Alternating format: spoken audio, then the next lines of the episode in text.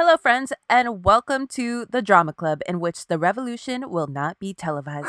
In today's episode, we welcome each other as the newest members of the JG Jennifer Garner fan club. and then Steph tells us the very complicated and tragic story of a Miss Patricia Hearst, aka 70 Stunt Queen. Tania. on this week's Drama Club.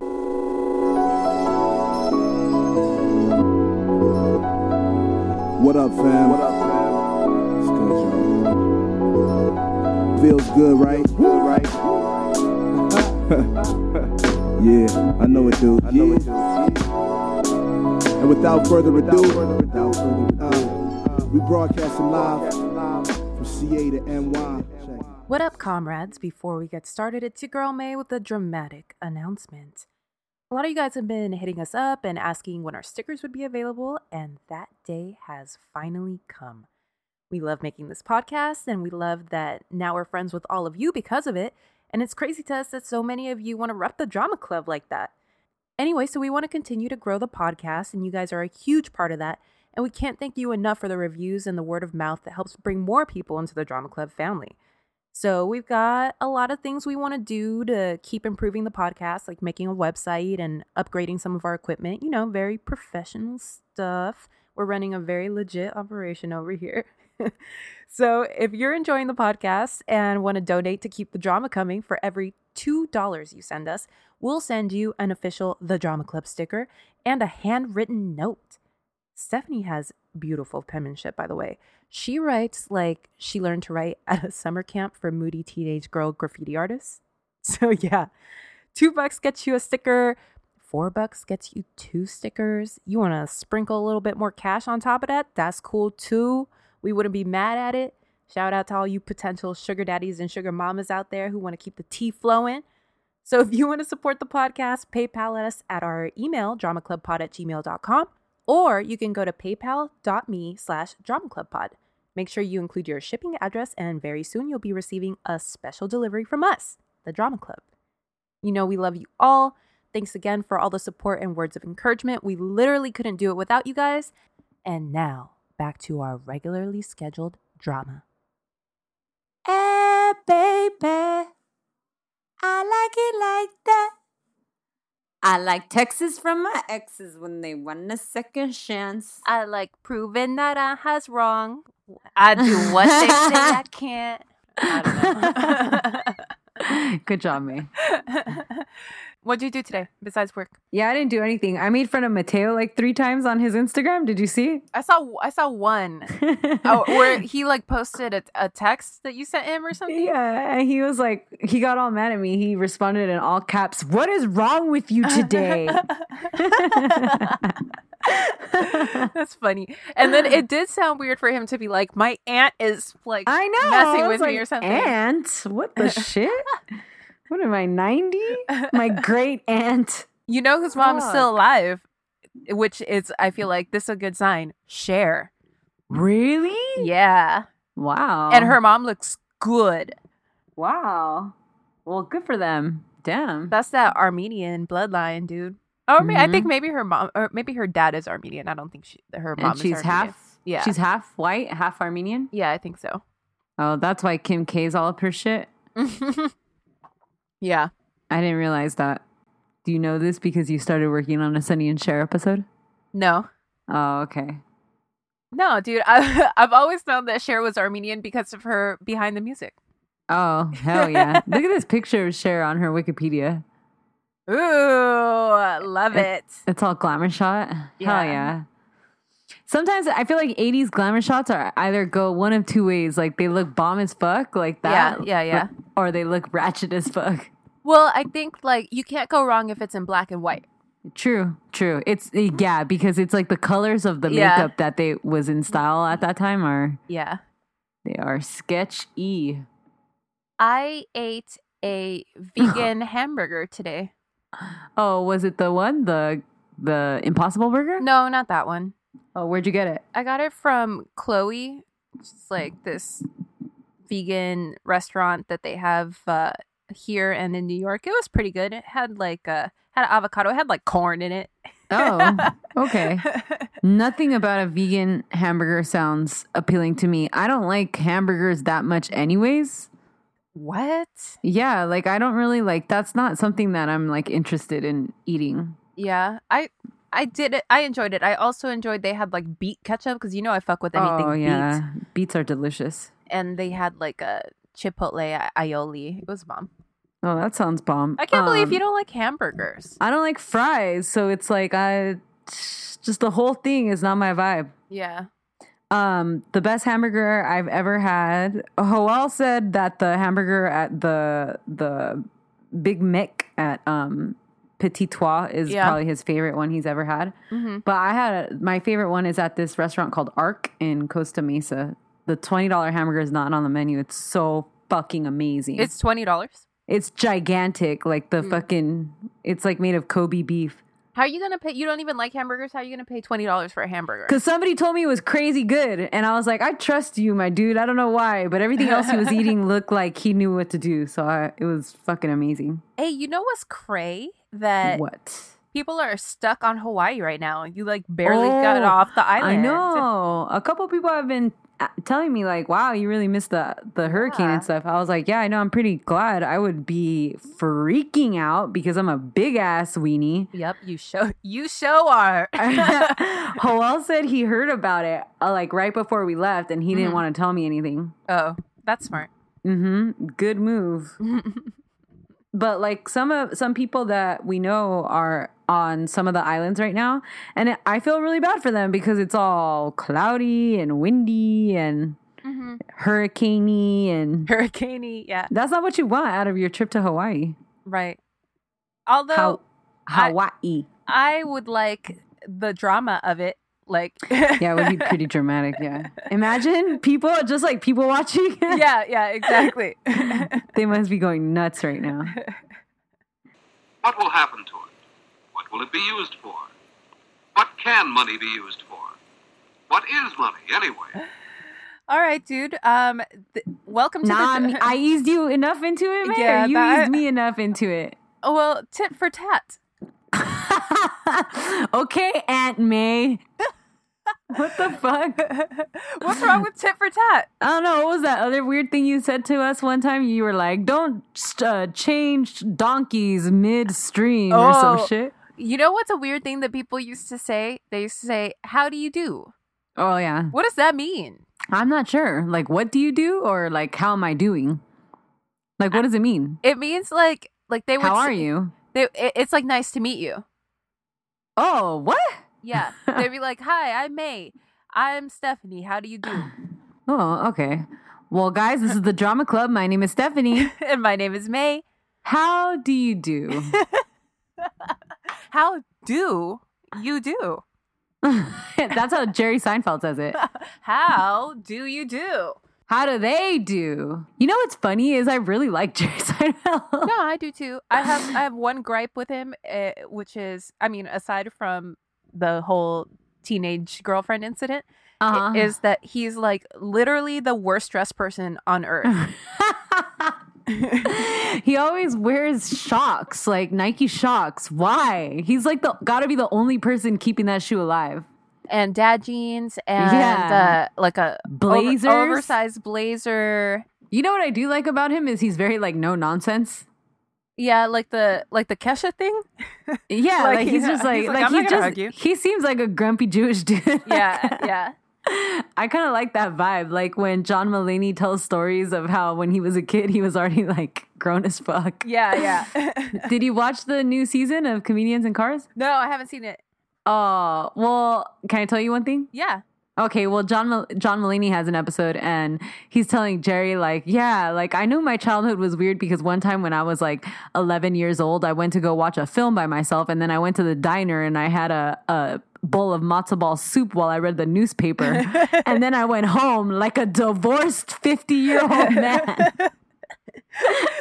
like he went to have this afternoon by himself. That sounds like a delightful afternoon. That's like Not my for an 11 year old. that is my ideal afternoon. Me too. But I fucks with some matzo ball soup. I do too. Like definitely at at a deli. You know, my Mhm. grandma used to make it for some reason, and I mean it was cool. But I like I, I like to go out of my way to have it for some reason. Yeah, you know? you gotta have a rotating thing of pies. yeah, exactly. yeah, it's, it's some giant Reubens. I gotta be eating. I I was gonna say eating a newspaper, reading a newspaper. I, got, I gotta be eating a newspaper in a trash can, and I gotta be named Oscar. Uh, how are you liking La Casa de las Flores? oh my god, man, it's really great. Isn't it? Yes, I like the way the the the main the oldest sister talks. Oh. Ay, papá. no me digas, papá. Why she talk Se like that? me olvidó cancelar los mariachis. yeah. Yet for thousands of years, people did get along without money. What are we gonna do for hot topic? I feel like for Hot Topic, we gotta do um, we gotta do Ben Affleck. Thank God, because I'm I'm dying to talk to you about it. Okay. Okay, cool. oh god. I can't believe she got her star on the Walk of Fame like the day before she had to drive her ex-husband to rehab. So the big news this week, May, which I couldn't wait to talk to you about, Mm-hmm. was Senor Affleck. Mm-hmm. Yes. AKA Batman. Yeah. Ben Affleck is back in rehab, which I mean, good for you, dude. Like, d- whatever it takes. Yeah, for sure. You got to take the steps to take care of yourself and your kids to be a better dad or yeah, whatever. exactly. I, But this I- shit's hilarious. I woke up to Steph furiously sending me photos of I know. Why? Jen- Jennifer Garner driving Ben Affleck to rehab. because he looked fucking crazy. He he was in the back seat. Why? Yeah. Why was he swollen? That's the first thing Joel asked me too. He was like, "Did he get beat up?" And that's what you thought. Yeah, I think he did get beat up. He must have gotten into a fight with somebody. Like maybe that's why she stepped in and was like, "God damn it." Yeah, exactly. I think that's what happened. My favorite thing is that it, they ha- they have pictures of them stopping at Jack in the Box and her like handing him a bag of food. Yeah. That was so funny. That means he was still drunk for sure. Oh yeah, for sure. That's the only time I would ever eat Jack in the Box. Jack in the Box is trash. Of all the fast foods, it's the worst one. But they have curly fries though. Oh, that's true. The curly fries and the tacos are the only thing to go to Jack in the Box for. Uh, when I was a kid, we we we would go there every once in a while, but I would hate it because my parents would always be like "Jumbo Jack," and I, and I was like, "It's a Jumbo Jack." My parents like going to Burger King and they're Whopper. yeah, we used to go to Burger King too, like after church on Sundays. Like, because Yeah. it would be, the, I think the Whoppers were like a dollar or something. yeah, they're back in so the day. cheap. It's like fucking ridiculous. yeah, throwback. Yeah. Um, so anyways, Jennifer Garner had to pick up her ex-husband after he spent all week with a 22-year-old playmate. Yeah, That's so fucked up. you know, dri- I like drive I his ass to rehab. like I said before, I don't particularly care for Jennifer Garner, Yeah. but I like her now because this is Why? Yeah. this is so funny. This is some like ride or die shit. this was she was like just so like ugh, Yeah. with Like, her, like disgusted with her ex husband. She's like, you know what? Fuck this shit. Like I hope she cuts that full out. the I know she did. there. I know she did. There's photos of her because she had an intervention on Wednesday night, and by Thursday morning she was like, "No, we're going to rehab." So you know he went on a bender Wednesday night, and there's pictures of her like walking in and out of her house or whatever, like just like, ugh. I hope she was like, "You're a piece of shit." Did you like fucking that little girl? Yes, yes. Oh. Did you get points for it with your Capital One Venture card? Fuck you. and then I I also love that she was like like get like get fucking dressed, get in the car. We're going to rehab right now. But, but we up. will yes, we will stop at Jack in the Box. yeah, like he's totally a kid for Yeah. sure. But That's a- awesome. And then I saw did you see the pictures of her like hanging out around town the rest of the day? she was all happy. She was all happy. Yeah.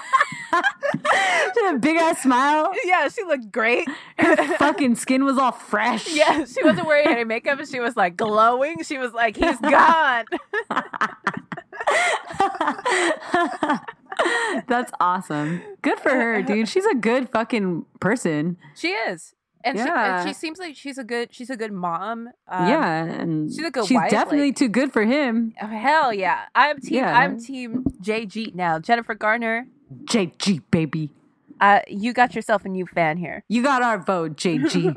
It is money which makes possible our complex international society of business, trade, and travel. okay, I'm gonna tell you guys the story.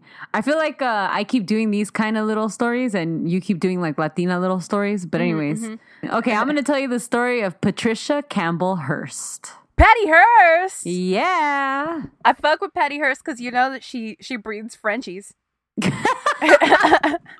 Yeah, I read. I forgot about that. That she like one of her Frenchies won like the, The best in show. show, right? Yeah, a few years ago. Fun, that's a Fun hilarious. fact: I fuck with dog shows.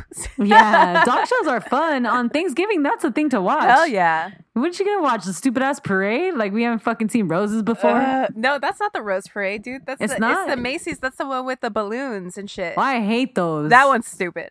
Yeah, yeah, and the dog show's on at the same time. So why would why the fuck would you watch that? D- the Drama Club, the official podcast of dog show. Because you love that movie Best in Show oh, too. I love Best in Show. Anyways, this has nothing to do with dogs. okay, guys, I'm going to talk about Patty Hearst. Cool. I got a lot of this from uh, Jeffrey Toobin's book, American Heiress, Mm-hmm. a PBS documentary, and a couple other documentaries I found on YouTube, all the Wikipedias. yeah. and I also found a bootleg coffee copy of the SLA Manifesto online, which was fun to read. Oh, cool. Okay. So first, let's talk about her grandfather in order to put some perspective on who this woman was and in order to understand the impact and fascination of what happened to her. Cool. I just Her- I just listened to a podcast on this. The Hearsts? Yeah. Uh, no, her- on William? on Patty. Oh, okay. I- oh, that's cool. Yeah, it was like a like a six parter, and it had. Oh, uh, fuck. and there was also uh recently a CNN sort of like yeah. special. So that was it. in connection with that book, American Heiress. Oh yeah, I like Jeffrey And- Toobin. yeah, it's the one that uh she would not co- she would not give an interview Yeah. for that one. hmm Okay, cool. he says some things. Anyways, we'll get to it. Mm-hmm. So her grandpa, William Randolph Hearst, was a publisher, but not just a publisher. He was the publisher. Yeah, yeah, yeah. He was born to a millionaire gold mine owner and U.S. Senator George Hearst. Do we? We don't have like famous ass rich ass people. I mean, like we there are there are rich people on Earth, but there's no one whose name is like synonymous with wealth like that anymore. Like you know, not in our generation, Right. at least not yet. I there don't think. there are no like Rockefeller. You know, Yeah. like and the Hearsts Maybe were Steve Jobs, but even then, I think it's more so the Apple Corporation than right. him. Yeah. Yeah. So he created Hearst Communications Mm-hmm. with the help of his wealthy father, first by acquiring the newspaper, the San Francisco Examiner, which was owned by his father. So his dad gave him that magazine, Okay. Uh-huh. that newspaper. His father had acquired the newspaper the old fashioned way, meaning someone gave it to him as repayment for gambling debt. it must be so fun to gamble if you're super rich. Hell yeah. You like what I wonder if it was like poker or what like Right? Yeah. And you're like, I put up my my grandfather's newspaper. I put up the original Ford. that shit's crazy. These odds are wild. Go fish, motherfucker. I see your nickel and I raise you the Empire State Building.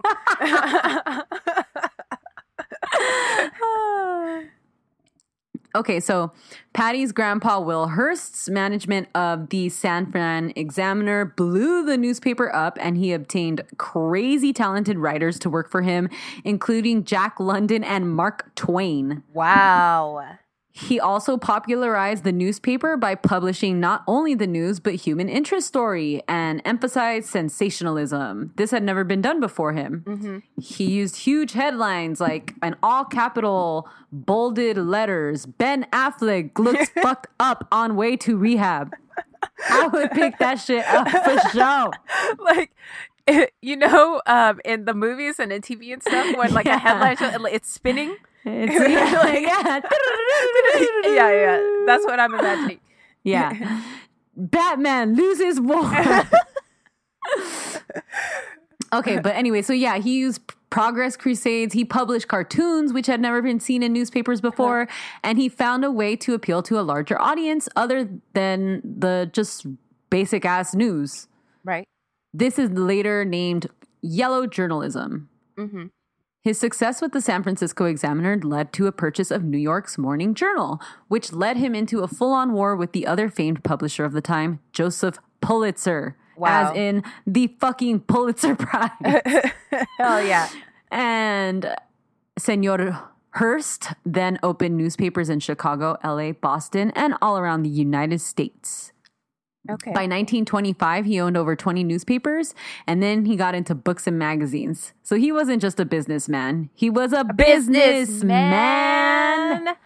Okay, cool. He purchased magazines like Cosmopolitan, Good Housekeeping, Harper's Bazaar, Town and Country, you name it, he owns it. Hey, good for I've never flipped through an issue of Town and Country.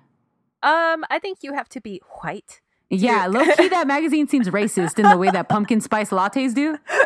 Oh, it's definitely more racist than a pumpkin spice latte. Yeah, it seems racist like polo. Yes, yes.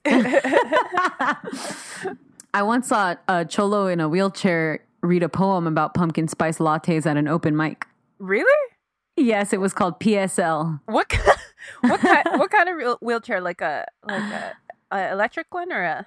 It was a regular, Regular one, one? a handheld one. There's I Actually, go ahead. I go to this or I haven't gone for a little while, but I used to go to see patients at this dialysis center. Mhm. and uh, there was there's there were two cholos that I would see there, uh, un- Yeah. unrelated to each other, okay, who would two unrelated cholos.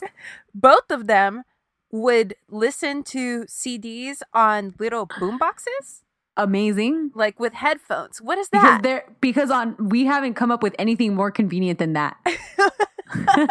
right. It's so weird. It was the weirdest thing. Like one would be listening. I walked by and I saw his CD case, and it was like Metallica, and like the other one, I forget. oh, I like rock cholos. Yeah. I like that vibe. Oh, he was there was they were a little older, you know. But, Uh-huh. but like what the fuck? Little boom Yeah. boxes with headphones? That is so weird. well, the dude that I'm talking about, it, he, actually, his name is Obed Silva, and I'd like to give his podcast a shout out. It's called Eastside Rose. He's a professor of creative writing at East LA Community College, and he has really great stories and is a really great storyteller. Ooh, so is pumpkin spice latte is PSL a good poem? Yeah, it was funny. And uh, that same performance or whatever you want to call it that he did, he tells a story about how one time he was wearing a Raiders jersey at a bar and some dude came up to him and he was like, How we doing? And he's like, What? And the dude was like, What's the score? And he's like, Man, I wear this because it's thug attire. I don't know shit about football. I'm fucking reading. Because he has like a PhD and shit. Hell yeah. Okay, okay. So back to Patty Hearst. she has nothing to do with the Raiders or Cholos or pumpkin spice lattes. It's important to highlight that the newspapers the Hearst family owned did very well during World War II because they always stood fiercely against communism even before the war. Their family had a huge amount of political influence because of their publishing work, obviously, and the uh-huh. way they were able to control the media. Yeah. More on that later. So, Will ultimately ventured into film, and by the end, he had created the largest publishing business in the world. With his free time, he collected art, homes, and basically set up his family, his family's family, his family's family's family for generations and generations to come. Cool. Like you said, these are some fucking polo playing, caviar tasting, fur wearing in a class of their own level wealth. Mm-hmm. In 2016, the Hearst family's net worth was estimated to be $28 billion. Wait, in what year? 2016. Holy shit. Okay. Yeah. Yeah. So Her- Hearst is a name, like we were saying, that means something. Yeah. Kind of like Bill Gates, Steve Jobs, more so like JP Morgan, the Riveras. I was gonna say May, Steph. These names carry a weight with them and dollar signs as well. yeah. We need more of those though. We need brown. we need you brown I. ones. I want JP Morgan level dollar signs. Uh, I want. I, I'm not gonna be that greedy. I just want. I want some Mitt Romney level. Like Mitt Romney level, level Yeah. dollar signs? Like Yeah. you want to run for office unsuccessfully and then fucking still be famous and shit? yeah, post up in my house in Montecito next to Yeah. next to Oprah. Yeah. Perfect. Have 12 sons? Maybe not not twelve sons, just twelve men in my house. There you go. There you go. Hey, low key. Shout out to Mitt Romney's sons. Some of them are really good looking. Doesn't you know my friend Josh? Doesn't he look like he could be one of Mitt Romney's sons? Yo, shout out to Josh, but he do not. No, no, he don't. He's man. just generic white. Generic milk. That's an inside joke. Okay. So Will had a son named Randolph. I'm never gonna get to Patty. Patty. Will had a son named Randolph, Uh-huh. who had a daughter named Patty, who is the main character of today's tale. Okay, She cool. was born in San Francisco on February 20th, 1954. She went to a private high school and then college at UC Berkeley. Mm-hmm. My high school lover went to UC Berkeley, so it holds a very special place in my toilet. Please, please don't use the na- the word lover.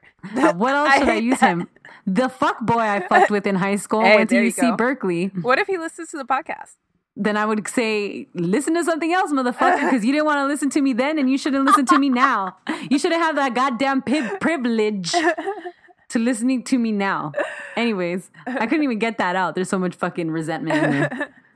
So, like I said, her grandfather left her father with considerable wealth, but theirs is the type of wealth that is large when you consider all of the Hearsts together. And I think the actual individual families aren't as rich as you think.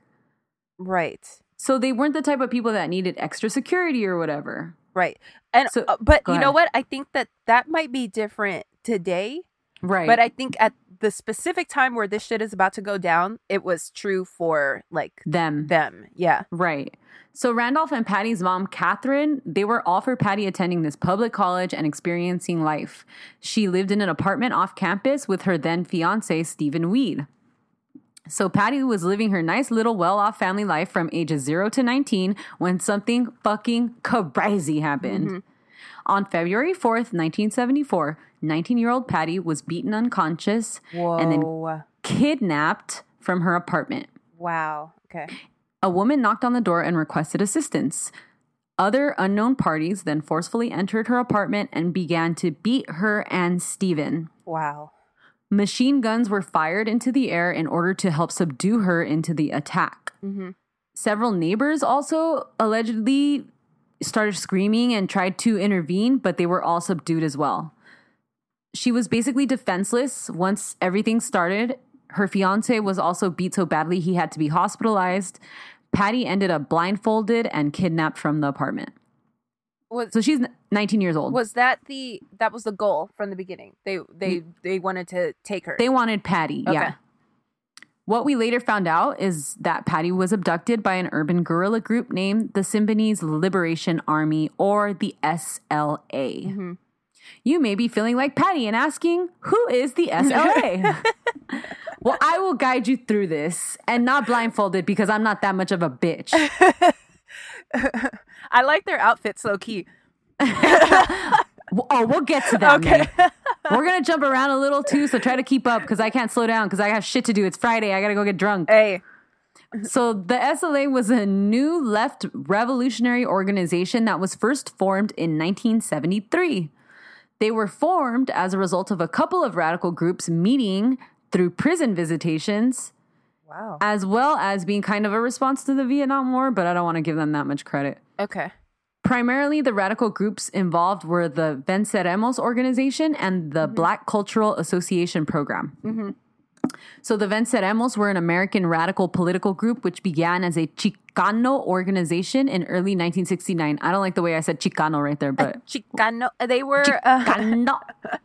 and uh their their main things the main things that they were worried about were pumpkin spice lattes and yeah, the, raiders, score. Uh, they advocated for armed self defense of the citizenry, Mm-hmm. community control of the police, and for a reform of the prison organization. Their ultimate goal, however, was to overthrow the United States government. wow so they were anarchists Yes. Mm-hmm. At their peak, they opened a community college for two years through funding. that's cool And the United States considered them a very serious threat. They, the Venceremos, were way more legit than the SLA ever became. yeah but see all of these all of these groups are so complicated they often had good intentions and like they they just they did some fucked up shit because I mean fucked up shit was happening to them too. And I'm talking Yeah. about I'm talking about the SLA. I'm talking about the Black Panthers. I'm talking about like yeah. all these people. Like it sucks. Like it was a volatile time. Yeah. It's a sketchy time in the United States for Yeah, sure. Yeah.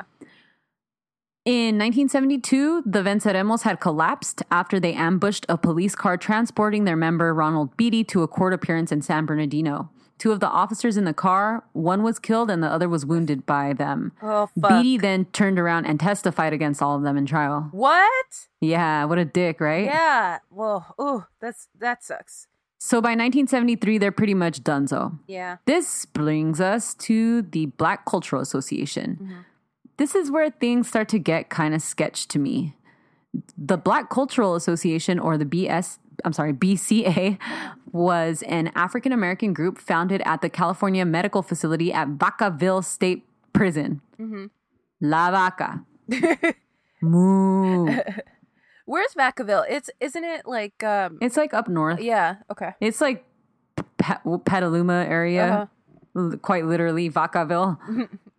its purpose was to provide educational tutoring to inmates in conjunction with graduate students from the Bay Area. Mm-hmm. It was an officially recognized prison group through the help of the tutoring system put in place for them by Professor Colston Westbrook. Remember that guy's name. Okay. Tutors provided courses on math, reading, writing, art, history, and basically everything to these fools. But in time, the radical politics infiltrated, and Professor Westbrook allowed activists to attend meetings, in particular, white activists, which is interesting to me because this was a black group. hmm But and this was a prison group. So this this was within the walls of the prison. Yes. Okay. And it was recognized by the prison. Like, prison members were allowed to go attend this stuff. Okay, okay. Yeah, something about college students and criminals don't mix well. Okay, so one very important member of the BCA was a man by the name of Donald DeFreeze. Oh, I thought you were gonna say Trump. I wish. because that this fool dies at the end. So anyway. Uh, what is that called? Spoiler alert. Donald DeFreeze was close with Professor Westbrook. He is the man who would ultimately form and lead the SLA. DeFreeze was, interestingly, the only African member African American member of the SLA, These sound like Batman villains. right? Donald DeFreeze, Professor Westbrook. Patricia Hearst. DeFreeze was born in Ohio to an abusive father who broke both of his arms not once, not twice, but thrice as punishment. And he still became a professor? No, DeFreeze. I'm talking about the Oh, criminal now. oh, okay, okay. The guy who was just a member. Oh. DeFreeze dropped out of high school and ran away from home. By the age of 19, he was a gang member. He became a young father of three from his first marriage and said that the worries of supporting children and a family engulfed him. yeah, I bet. His early criminal record includes hitchhiking, possession of a sawed off rifle, negligent discharge of a firearm, possession of illegal fireworks. In 1967, he was stopped for running a red light and police found a homemade bomb in his pocket. Oh, fuck. He was placed on probation. His probation officer described him as having strong schizophrenic potential and a fascination with firearms and explosives. Ooh. Okay. Yeah, he definitely. You can't be both of those things, my dude. Nope, it is not going to be okay for you. In 1969, DeFreeze was found on the roof of a bank with two pistols and a dagger. This interview is over. the police found a hand grenade nearby. he posted bond and fled. Why does he need all of? Why does he need two pistols? Who who carries a dagger? the fuck? yeah, seriously. One month later, he was injured in a gun battle with police outside of a bank, and he got he finally got landed in jail. Okay. Finally, Uh, well, thank While God. I know, right? Like we had to go through all that. yeah.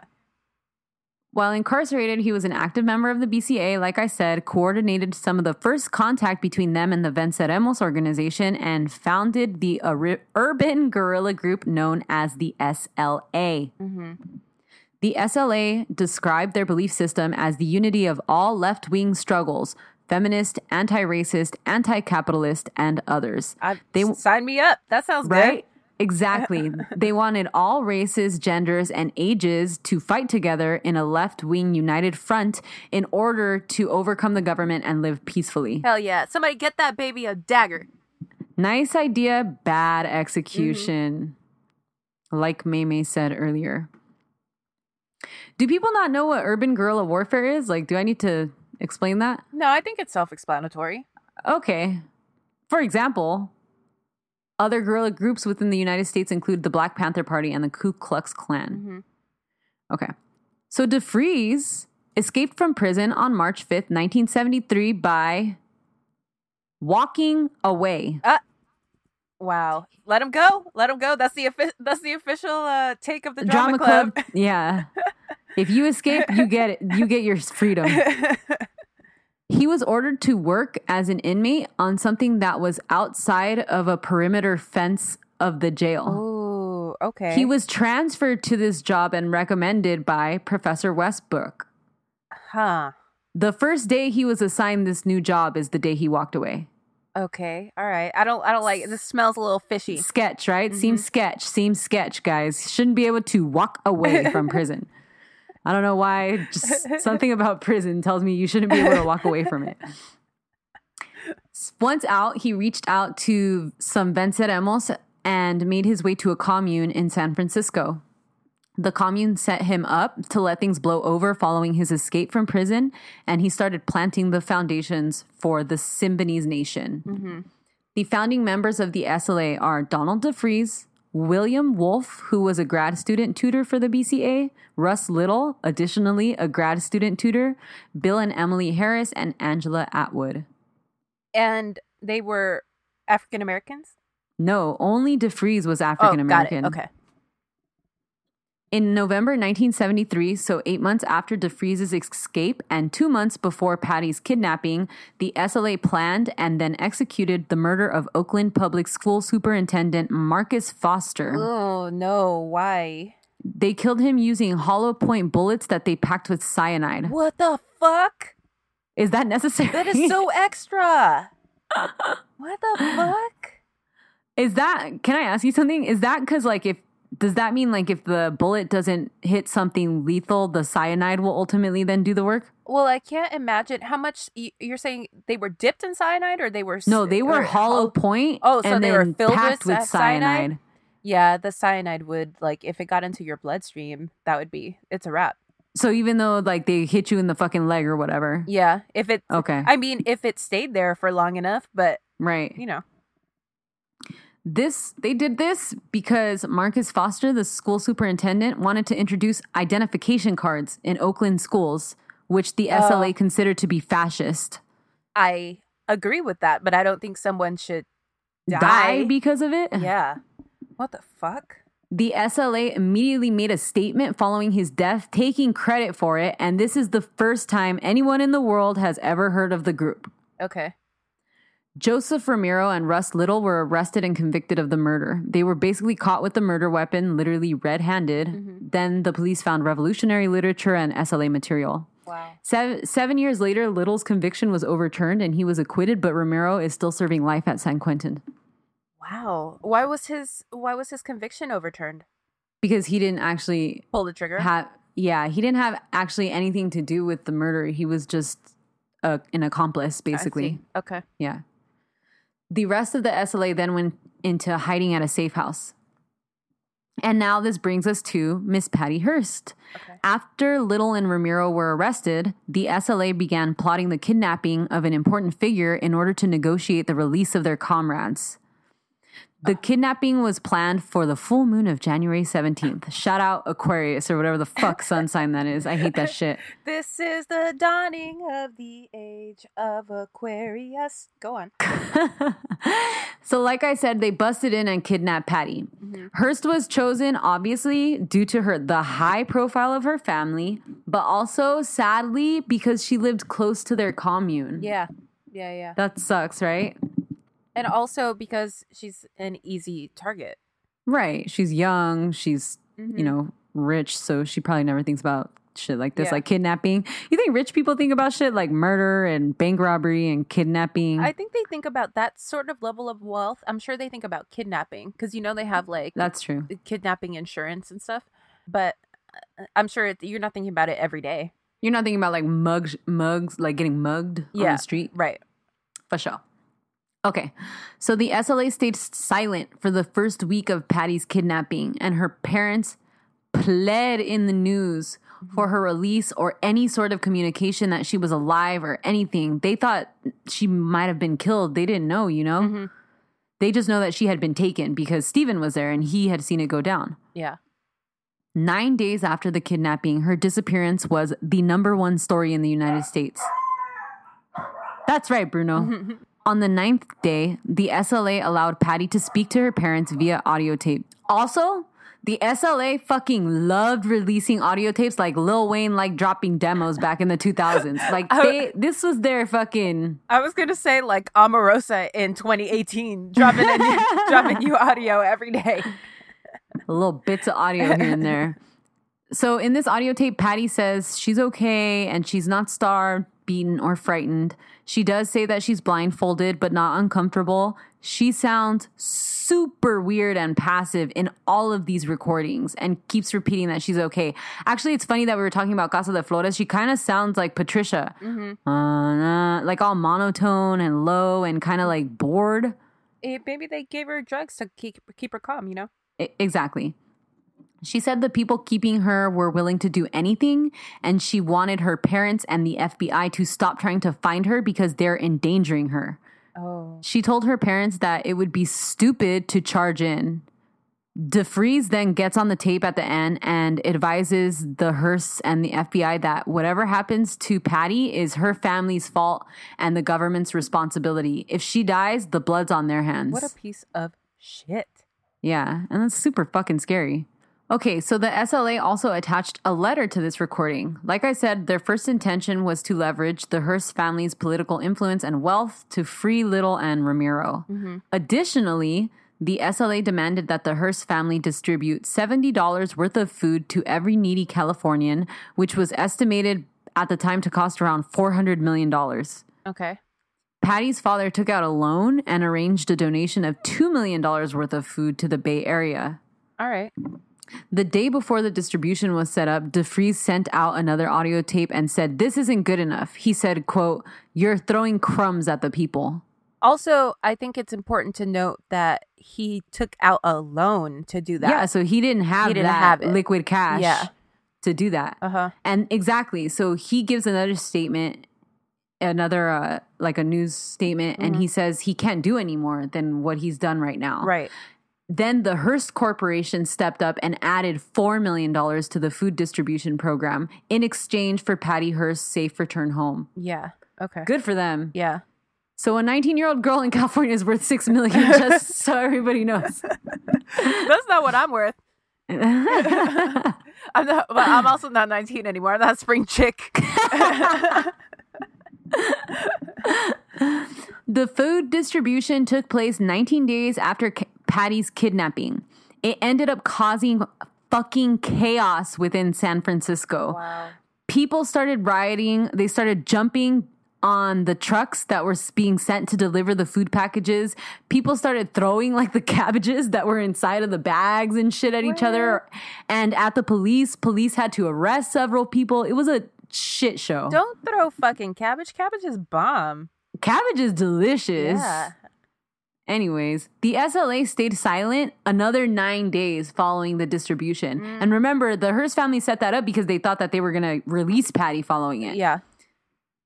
The SLA turned their back on the agreement. Mm-hmm. First, I don't believe the full terms of the agreement were met. Mm-hmm. Second, you really shouldn't negotiate with criminals, seeing as they aren't the most trustworthy people on the planet. And also, I mean, if they if what they say their goals are are true, then this was nowhere near. well, but what I mean is like they wanted to affect change and help like, you know, poor people be able to eat. Okay, like being a reasonable human being, you would say like, okay, well, they did What they, yeah, yeah. what they, what we asked. what what more what more could they want really?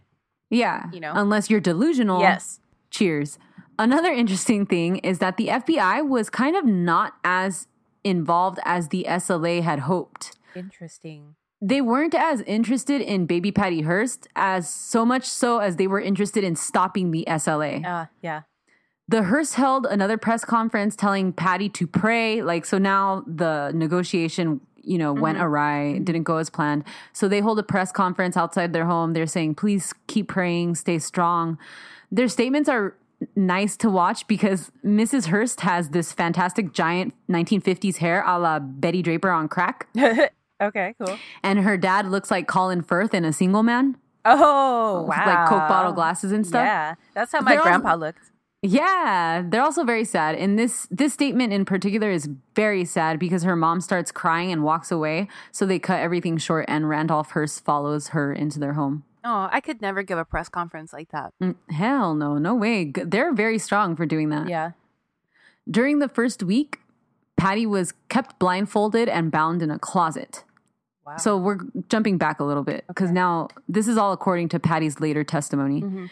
She said that DeFreeze repeatedly threatened to kill her in the first week. Then she started being let out for meals while still blindfolded, and she began to join in with their discussions. Oh, okay. So the members of the SLA ended up giving her a flashlight with some of their guidebooks, so to speak, for her to study. Mhm. Hearst was still being kept primarily constrained to a closet for a few weeks before DeFreeze let her know they were thinking that they'd either have to kill her or she could join them. So she should start thinking about that. Yeah. Yeah. Yeah. So, eh, how long? A few weeks? Uh yeah, like 2 weeks. Okay. She says that she decided then and there to accommodate all of her thoughts with theirs in order to save her life. Of course. Yeah. When they finally asked for her decision, she said she wanted to stay and fight. Mhm. After her declaration, they removed her blindfold for the first time in weeks, which is the first time she sees any of them. Fuck. Yeah. She was immediately thrown into an odd type of training and given lessons on her duties, including weapons training, weapons drills, and another female member guided who, her through what they described as the sexual freedom within the unit, which led to Patty being raped by members Willie Wolfe and then DeFreeze himself. Wow. Okay. Um, something shitty later is during Patty's trial, the prosecution tries to hone in on the fact that Patty kept a trinket that Willie gave to her at one point. So they tried to show that as them being in an actual romantic relationship and her never being raped by these guys. Motherfuckers, that that's impossible. You Exactly. no. Period. You can't have. You can't consent. She couldn't consent. Of course not. She did you not just hear me say that she was just being unblindfolded for like the first time in weeks? Yeah, and threatened with follow the rules of our organization or death. Right. You know that's fuck. Two months after her abduction, the, the SLA dropped their next mixtape. Okay. They sent out recorded audio of Patty Hearst announcing that she heard her parents' statements and they are jeopardizing her safety. The food they distributed was low quality. She doesn't believe that her parents are doing everything they can and that she knows they have enough money to help her. She has been given a shotgun and she knows how to use it now. She was issued a cyanide shot in order to protect herself from the FBI. She has joined the SLA movement because it's the FBI, not the SLA, who want to harm her. So, question: At this point in time, Ow. is she is is it a pure self-preservation or is she brainwashed? I don't know. Okay. Okay, go on. She says, quote, I am fighting for my freedom and the freedom of all people because we aren't free until we're all free. I have been given a choice and I have chosen to stay and fight. Along with this audio tape, the SLA sent newspapers the infamous picture of Patty Hearst in full revolutionary gear holding a military grade assault, wi- assault rifle that was sawed off in order to shoot at a closer range while standing in front of their red Cobra flag. Okay. This picture of Patty yielding the gun in front of the flag became one of the most famous photos of the 1970s. Iconic. Yeah, it's fucking crazy. In this statement, Pon- Patty says that she has assumed the name Tania, which was inspired by Haydée Tania Bider, who was the only female comrade of Che Guevara and spy during the Cuban Revolution. And Tonya Harding, of course. of course. she ends the tape by saying, quote, Patria o muerte, venceremos. Hey, Or our country or our death, we will prevail. This is gigantic fucking news. Mm-hmm. Newspapers are going wild. What the fuck went wrong? Oh, well, uh, I feel Her like parents, now, now, I I think that if this were to happen today, that we would understand it more. Right, but because no one, this had never happened before. People were like, "What?" Like, like you said, what went wrong? Like today, we would be like, "All right, she's Oh, she's in trouble," you know? Yeah, Stockholm syndrome, Yeah. Stockholm syndrome. So her parents are crazy shocked, obviously. They said right away, they're like, we don't believe this. We've had her for 20 years Mm-hmm. and the SLA has had her for 20 days. There's no fucking way she's changed this rapidly and this drastically. And then they pretty much try to stay inside of their home because they're being honed in by photographers and reporters. Yeah. And they vocally say their daughter is clearly a victim of brainwashing. yeah, Patty's fiance also keeps speaking out and he says, You know, I love her. She's sick. She's exhausted. She's being used and humiliated by people who are determined not to let her out alive. Mm-hmm. Okay.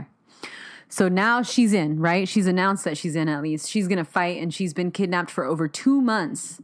yep, Then on April 15th, 1974, 71 days after Patty was kidnapped, she helped the SLA rob a bank and it was all on camera. yeah. This is Footage is infamous. yeah. This is awesome. You really like you see her. You see her walk into the bank. Yeah. She got the gun.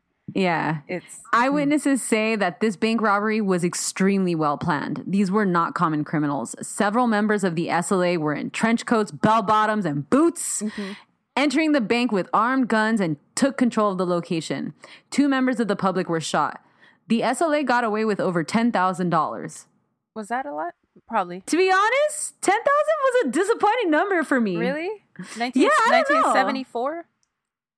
Yeah, but this is a bank robbery. Like in my head, bank robbers average like what, 75, 50K? Back then, I don't know.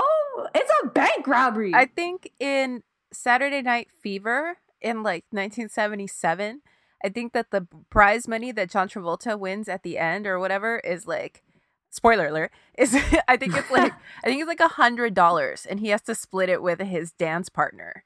And that yeah, but that's a dance competition, May. This is a fucking bank robbery. I thought people walked out of bank robberies like Scrooge McDuck with a pipe holding bags with dollar signs on it. What the fuck?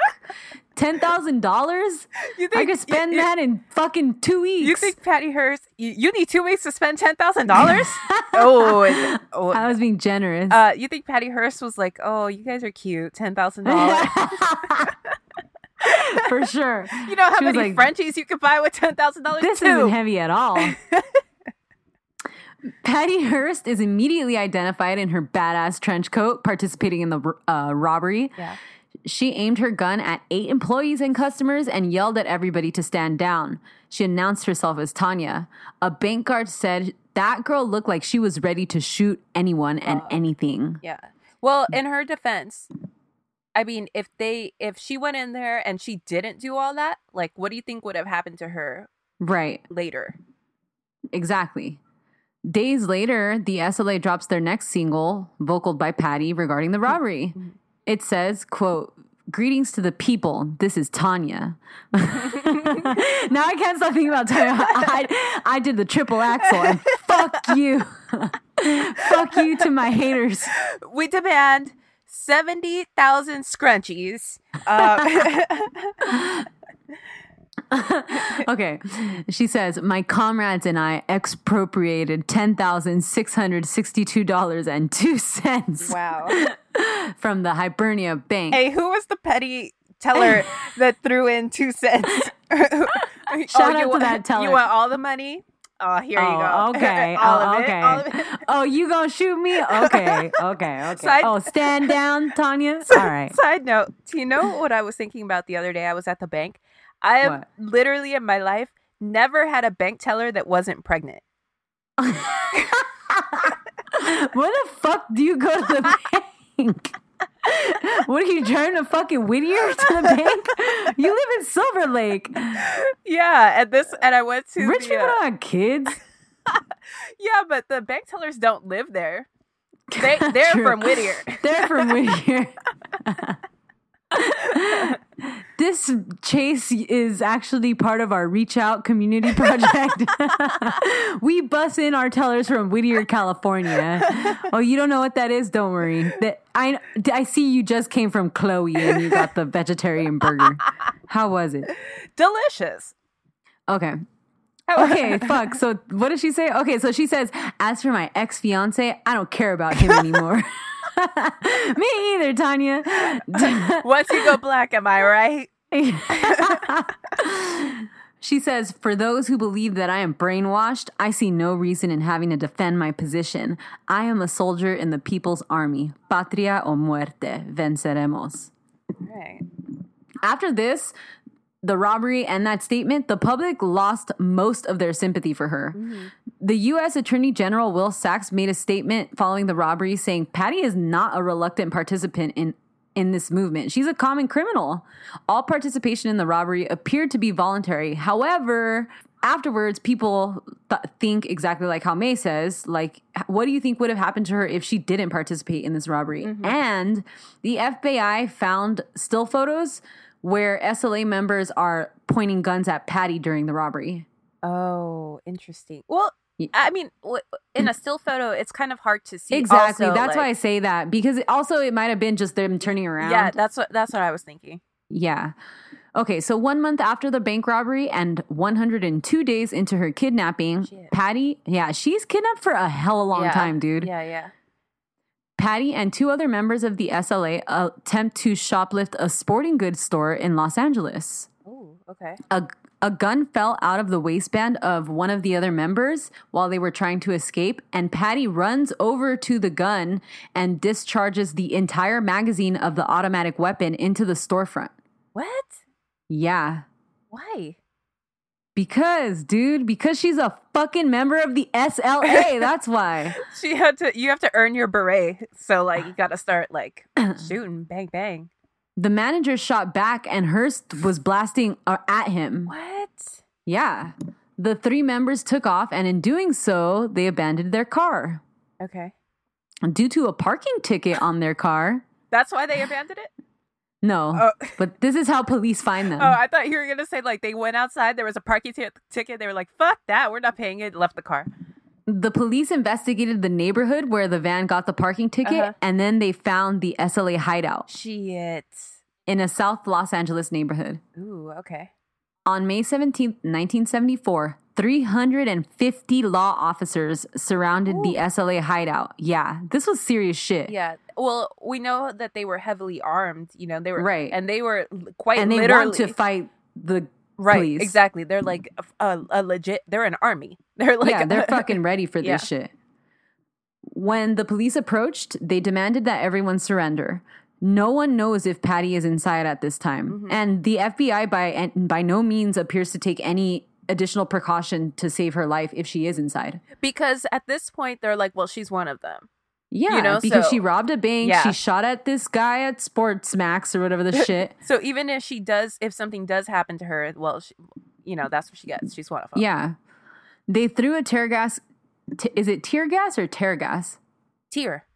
Okay, they threw a tear gas can. Oh yeah, because it promotes tears. Duh. Mm-hmm. Okay, they threw a tear gas canister inside the home, and the SLA immediately opens fire on the police. Fuck. In the ensuing gunfight, the house catches fire because of the fumes from the tear gas canister. Oh my god. Donald DeFreeze, Nancy Perry, William Wolfe, Patricia Soltysik, Angela Atwood, and Kamala Harris are the six members in the house. Kamala Harris. yeah. I'm sorry, Camilla Hall. Oh, My bad. I was like, our senator. Okay. Not our senator, guys. Is she from South Los Angeles? She's no, I think she's from the north. Okay. That would be hilarious. Yeah. Anyways, okay, so they had to crawl through a hole in the floor because the house caught on fire. Oh. So they crawled through a hole in the floor beneath the house where they continued shooting at the police, and the police continued shooting back at them. Wow. The cr- the crawl space then caught fire itself, and everybody died from either fumes or the fire. Everybody died. Everybody died, all six of them. Jesus. Okay. So all of uh, these are the top level. Yep. Okay. Donald DeFreeze was the last member alive, and remember, he's the leader. Yeah. And the coroner said he likely was burning alive when he decided to commit suicide by shooting himself in the head. Jesus. His family was unable to identify him due to the severe burns on his body. Oh my god. Yeah. At first, people thought Patty had died as well, but she mm. was not present. Sh like I said, she was at fucking sports chalet shoplifting the I'd rather be revolutionizing plates or whatever the fuck. Yeah. So, following the shootout, the only remaining members of the SLA are Patty Hearst, Emily Harris, and William Harris. And they're a couple, they're like a married couple. Okay. But they've started it with what's his face, DeFreeze, too. So, so they're top two. And at this point, Patty's pretty much top two. Well, especially now that everybody's dead. oh, yeah. Allegedly, they began uh, to actively recruit people to join their army. But they couldn't return to the house, obviously, because it's fucking burnt down. So they were broken homeless and they hid and squatted around the neighborhood. Okay. Emily made her way to UC Berkeley, where she interviewed an athletics coach who had been requesting membership in the SLA. This guy's name is Jack Scott. He basically brings them back to life by giving them money. Don't trust anyone with two first names. Right? Anderson Cooper, we looking at you. Is that two last names? No, two first names. Anderson and Cooper? Yeah, that could be a first name.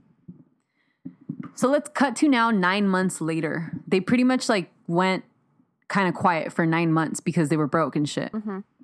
February 4th, 1975, exactly one year after the kidnapping of Patty Hearst, the SLA and Patty have not been heard from in months. People are in the news speculating in regards to her whereabouts, in regards to her condition. The Hearst family took a very, very heavy toll, especially her mother. Could they verify for sure that she wasn't in the in the burnt house though? Yeah, they did. Because it sounds like it was like pretty Bad. bad, you know? But ultimately, they did. They were able to. Like the family couldn't recognize him, but DNA tests all confirmed them. They had DNA back then? I don't know, bitch. I'm just talking out my ass. Okay. You don't have to call me out like that, though. That's fucked up. I thought we were friends. might be, might be. Okay, so her father. Oh, so Patty's mom enters like full time care because she's she can't take it. You know, Yeah. she's this is the worst thing. Wow. Her father, meanwhile, continued to speak out at, as often as he could, talking about she he thinks she's still alive, and like for a while there, they thought she was dead, and mm-hmm. he gives an interview at this time also where it's very very sad. He looks very somber, and at one point mutters quietly, "I don't know, I." I think you start to feel numb after a while. I bet. I'm sure this was exhausting Yeah, you must. Ugh, so horrible. because you lost your child. You have to deal with people judging you. Yeah. Law enforcement, I'm sure. Like, it's just horrible. Worst Yeah. case scenario. For sure. The SLA committed one more bank robbery in Carmichael, California. Patty was the getaway driver for this bank robbery. The other member, Emily Harris, ended up shooting a woman who died. She was making a deposit at the bank. Oh, fuck. This event made Hearst liable for felony murder charges. Whoa. Okay. So on ni- on September 18th, 1975, or 592 days after her kidnapping, Patty Hearst was picked up by the FBI in their San Francisco hideout and taken into custody. Okay, she's safe. Yeah, she's safe. Okay. As she's handcuffed and led outside of the house into the police car, she raises her fist in salute. Oh, that's Yeah. That's interesting. Mm-hmm. Patty Hearst gave her occupation upon entering jail as urban guerrilla. Same girl. she weighed 87 pounds and a physical revealed low IQ. What? Yeah. B- But isn't the IQ test bullshit? Haven't we determined that now? It's not like the be all and end all of anything. It's just like, you know, it sort of gives you a ballpark idea. But also, I would imagine if she were like uh, PTSD and shell shocked, that it would give you a false impression of her IQ. Okay, so yeah, she definitely was PTSD, and there were clear signs of trauma when she had the physical, including large gaps in her memory re- with uh, her pre Tania life, Yeah. heavy smoking, confusion, and nightmares. Wow.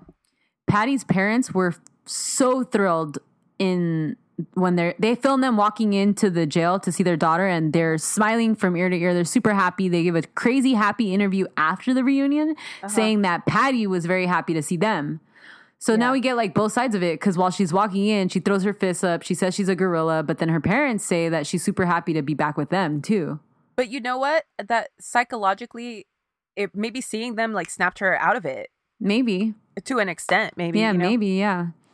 Patty was charged with the first bank robbery that she participated in, and as she was the only surviving member of the SLA that had participated, she was the only person charged for that crime. Fuck. Yeah.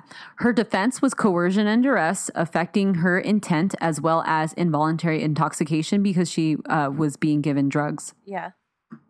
Brainwashing explicitly as a defense to a crime had never previously been used successfully in court. However, they did have a brainwashing expert, Louis West. Okay. After trial, Mr. West wrote a president to I'm so wrote a president wrote a letter to President Carter uh, requesting that Patty be released from prison because she was a classic case of coerced POW. Yeah. That's what I, I keep thinking is she's like a POW. For sure, they're an army. She's a Yeah. prisoner. Yeah. Yeah. So duress slash coercion was basically the closest brainwashing type excuse they could use. Mm-hmm. After being in jail for a few weeks, weeks, Patty vocally repudiated her SLA allegiance. Yeah. So they de- they deprogrammed her. Right. At trial, the judge held high credibility to all the mixtapes she dropped, especially the one after the robbery and the video of her participating in the robbery. Mm-hmm. Her defense tried to analyze that Tania's statements and actions were not that of Patty. The judge also allowed prosecution to enter into evidence a recording that was taken of Patty after she was put in jail when a friend came to visit her and she was yelling at her friend regarding her revolutionary beliefs. Interesting. The prosecution tried hard not to mention the kidnapping at all during trial and really just focused in on her active participation in a clearly like a robbery like a there's a fucking video of it like there's no you know like like mm-hmm. this fucking case is over You There's know what I no. mean? uh It wasn't me. yeah let me Yeah. question patty Hearst. hey is that you right there in that video committing that robbery yes Yeah. uh, no further questions your honor the Right. prosecution rests Okay, so Patty testified that the SLA members demanded that she actively and enthusiastically, like you had said, participate in the robbery or they would kill her. Unfortunately, Patty was very heavily medicated following all this while she was on in trial, so she was not a good witness on her own behalf. Mm. Her testimony was lethargic and impassionate, and it was super hard for her to leave a long lasting impression on anyone. But you, she had to take the stand because she's the only one who could give context. You're right, but it's also very dangerous to put like exactly what you fear happened to Patty. Yeah, yeah, She went up yeah, there and she fucking flopped. Yeah. And it's if you're a great witness, that will make or fucking break your case. I guarantee you. Right. But how do you mount a defense? Like, you just have experts. You just the doctors say she was a POW, and that's it. I mean, in this how- case, yeah, because there's basically like there's no doubt in anybody's mind that she participated, right? Like she Yeah. actively participated in this. So their only defense was coercion slash dur- duress. But my my my thing is like, how do you enter that into evidence besides the experts? Like, you she has to. Yeah, she has, to. Yeah, for sure. Ultimately, Patty Hearst was found guilty of armed robbery and use of a firearm to commit a felony and was given the maximum sentence of 35 years in prison, pending reduction at final sentencing. Okay. Then her judge died right before final sentencing. So a new judge stepped in, reevaluated everything, and gave her seven years. Hell yeah. Yeah. R.I.P. Judge. RIP judge. she immediately filed an appeal because se- even seven years was no way. She didn't want to serve any time. Yeah, yeah, yeah.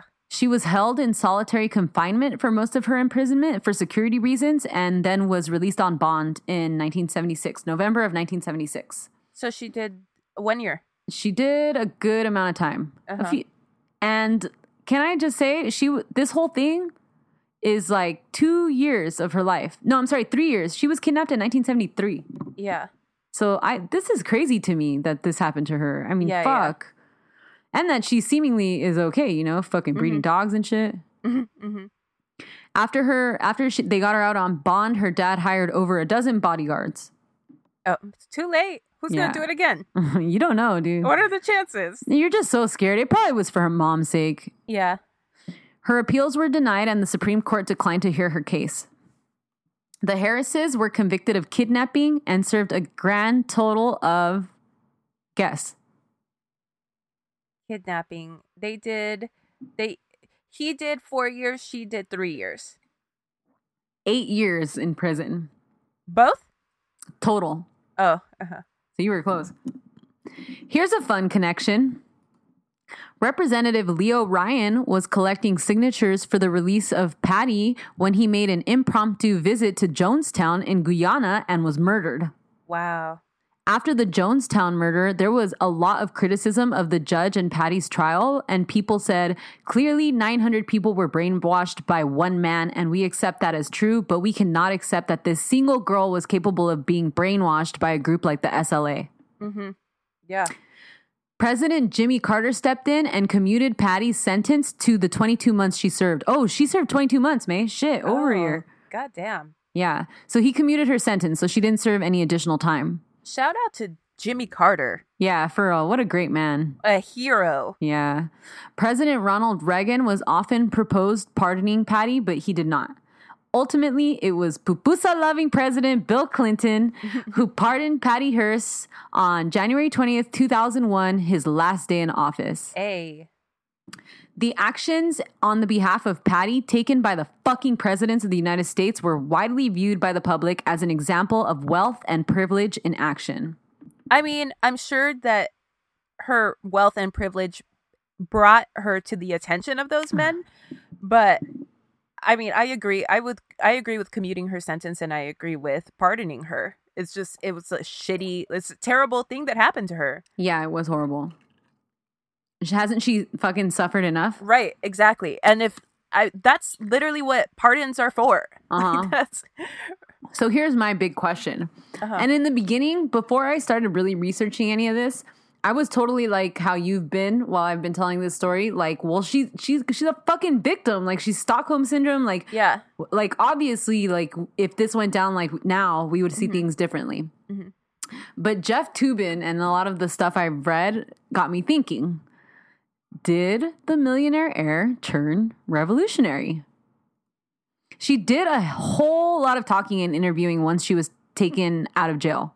Yeah. She said the SLA used to tell her the FBI didn't care about her, her parents didn't care about her, and they were the only people that cared about her. Mm-hmm. She said she understands how the public believed that she was very into the SLA, but she doesn't feel sorry for how things went down for them. She knows it's hard for everyone to understand because it's hard for her to understand how she got in so deep and how she thought that way for so long Yeah. she didn't see how twisted she got. But she knows that she wanted to stay alive and she just thinks she did everything in her power to make that happen. Yeah. Which I think is different from being brainwashed. Me too.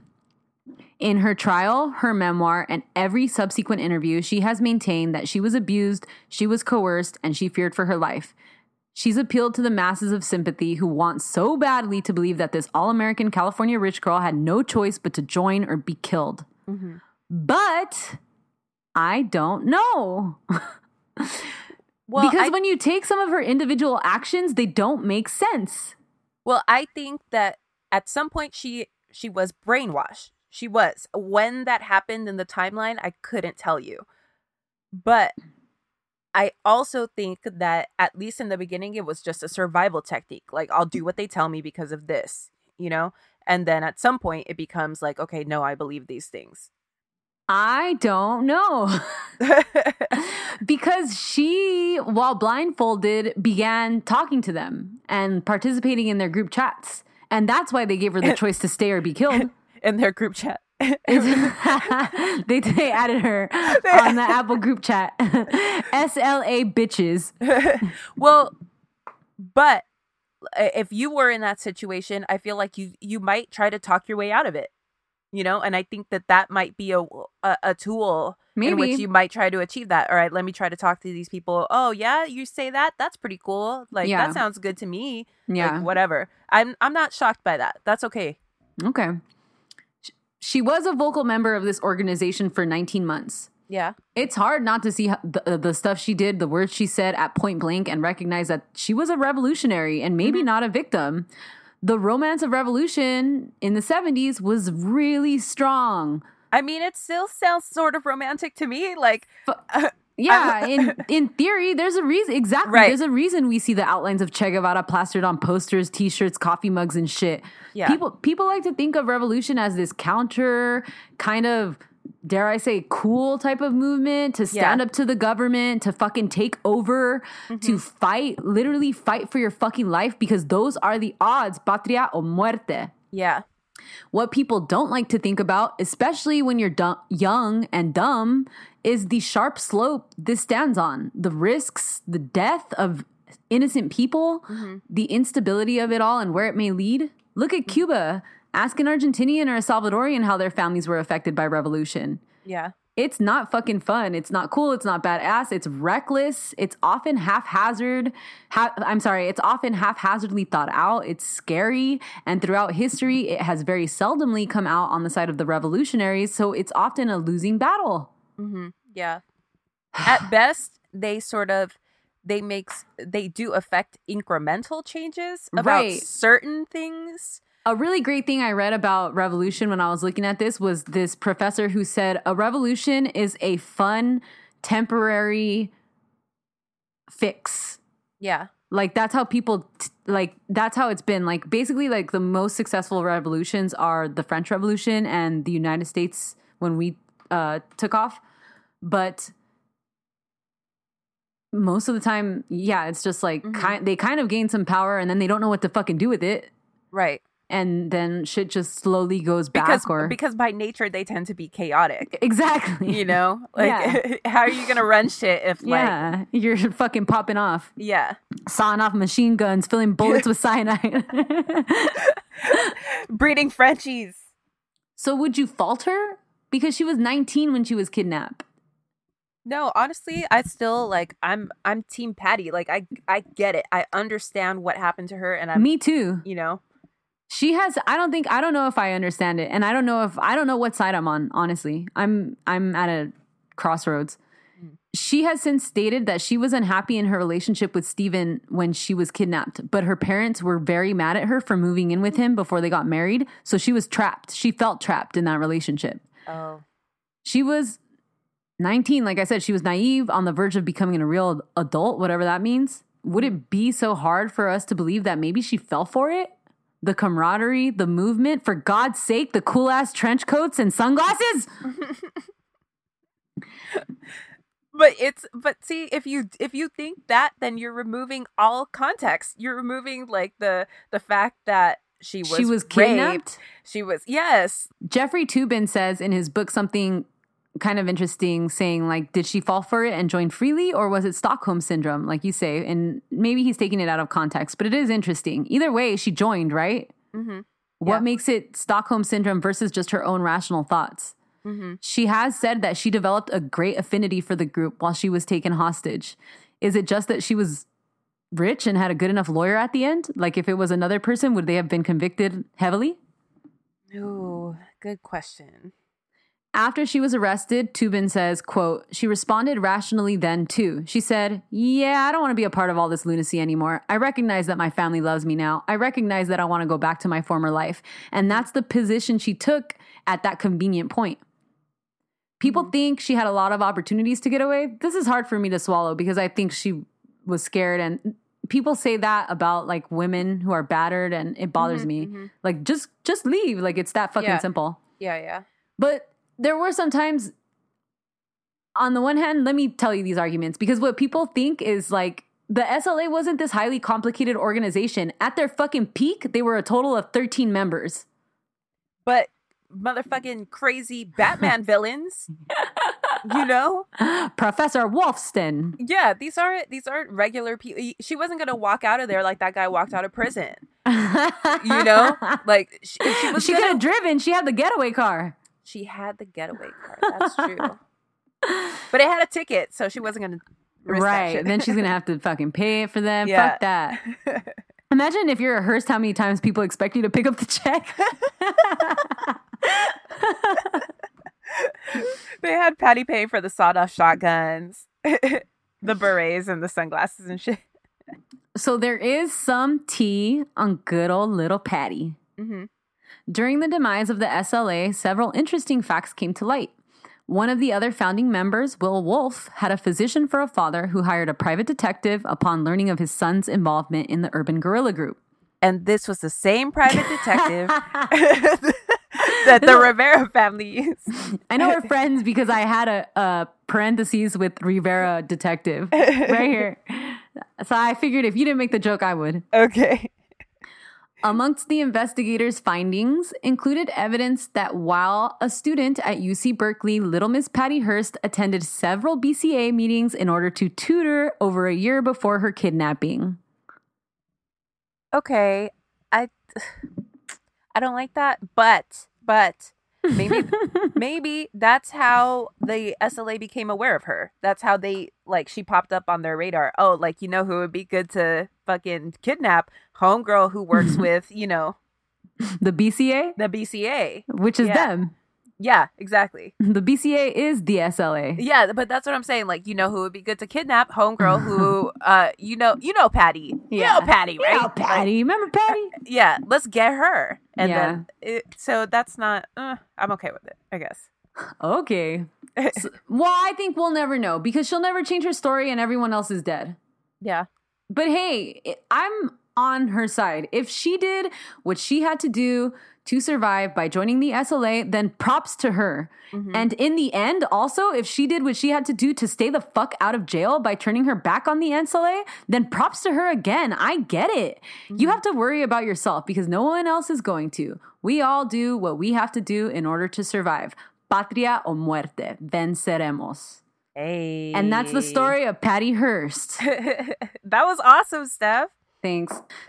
Um, I got a I got a Patty Hearst fun fact. Bloop. Do you know who Patty Hearst's son-in-law is?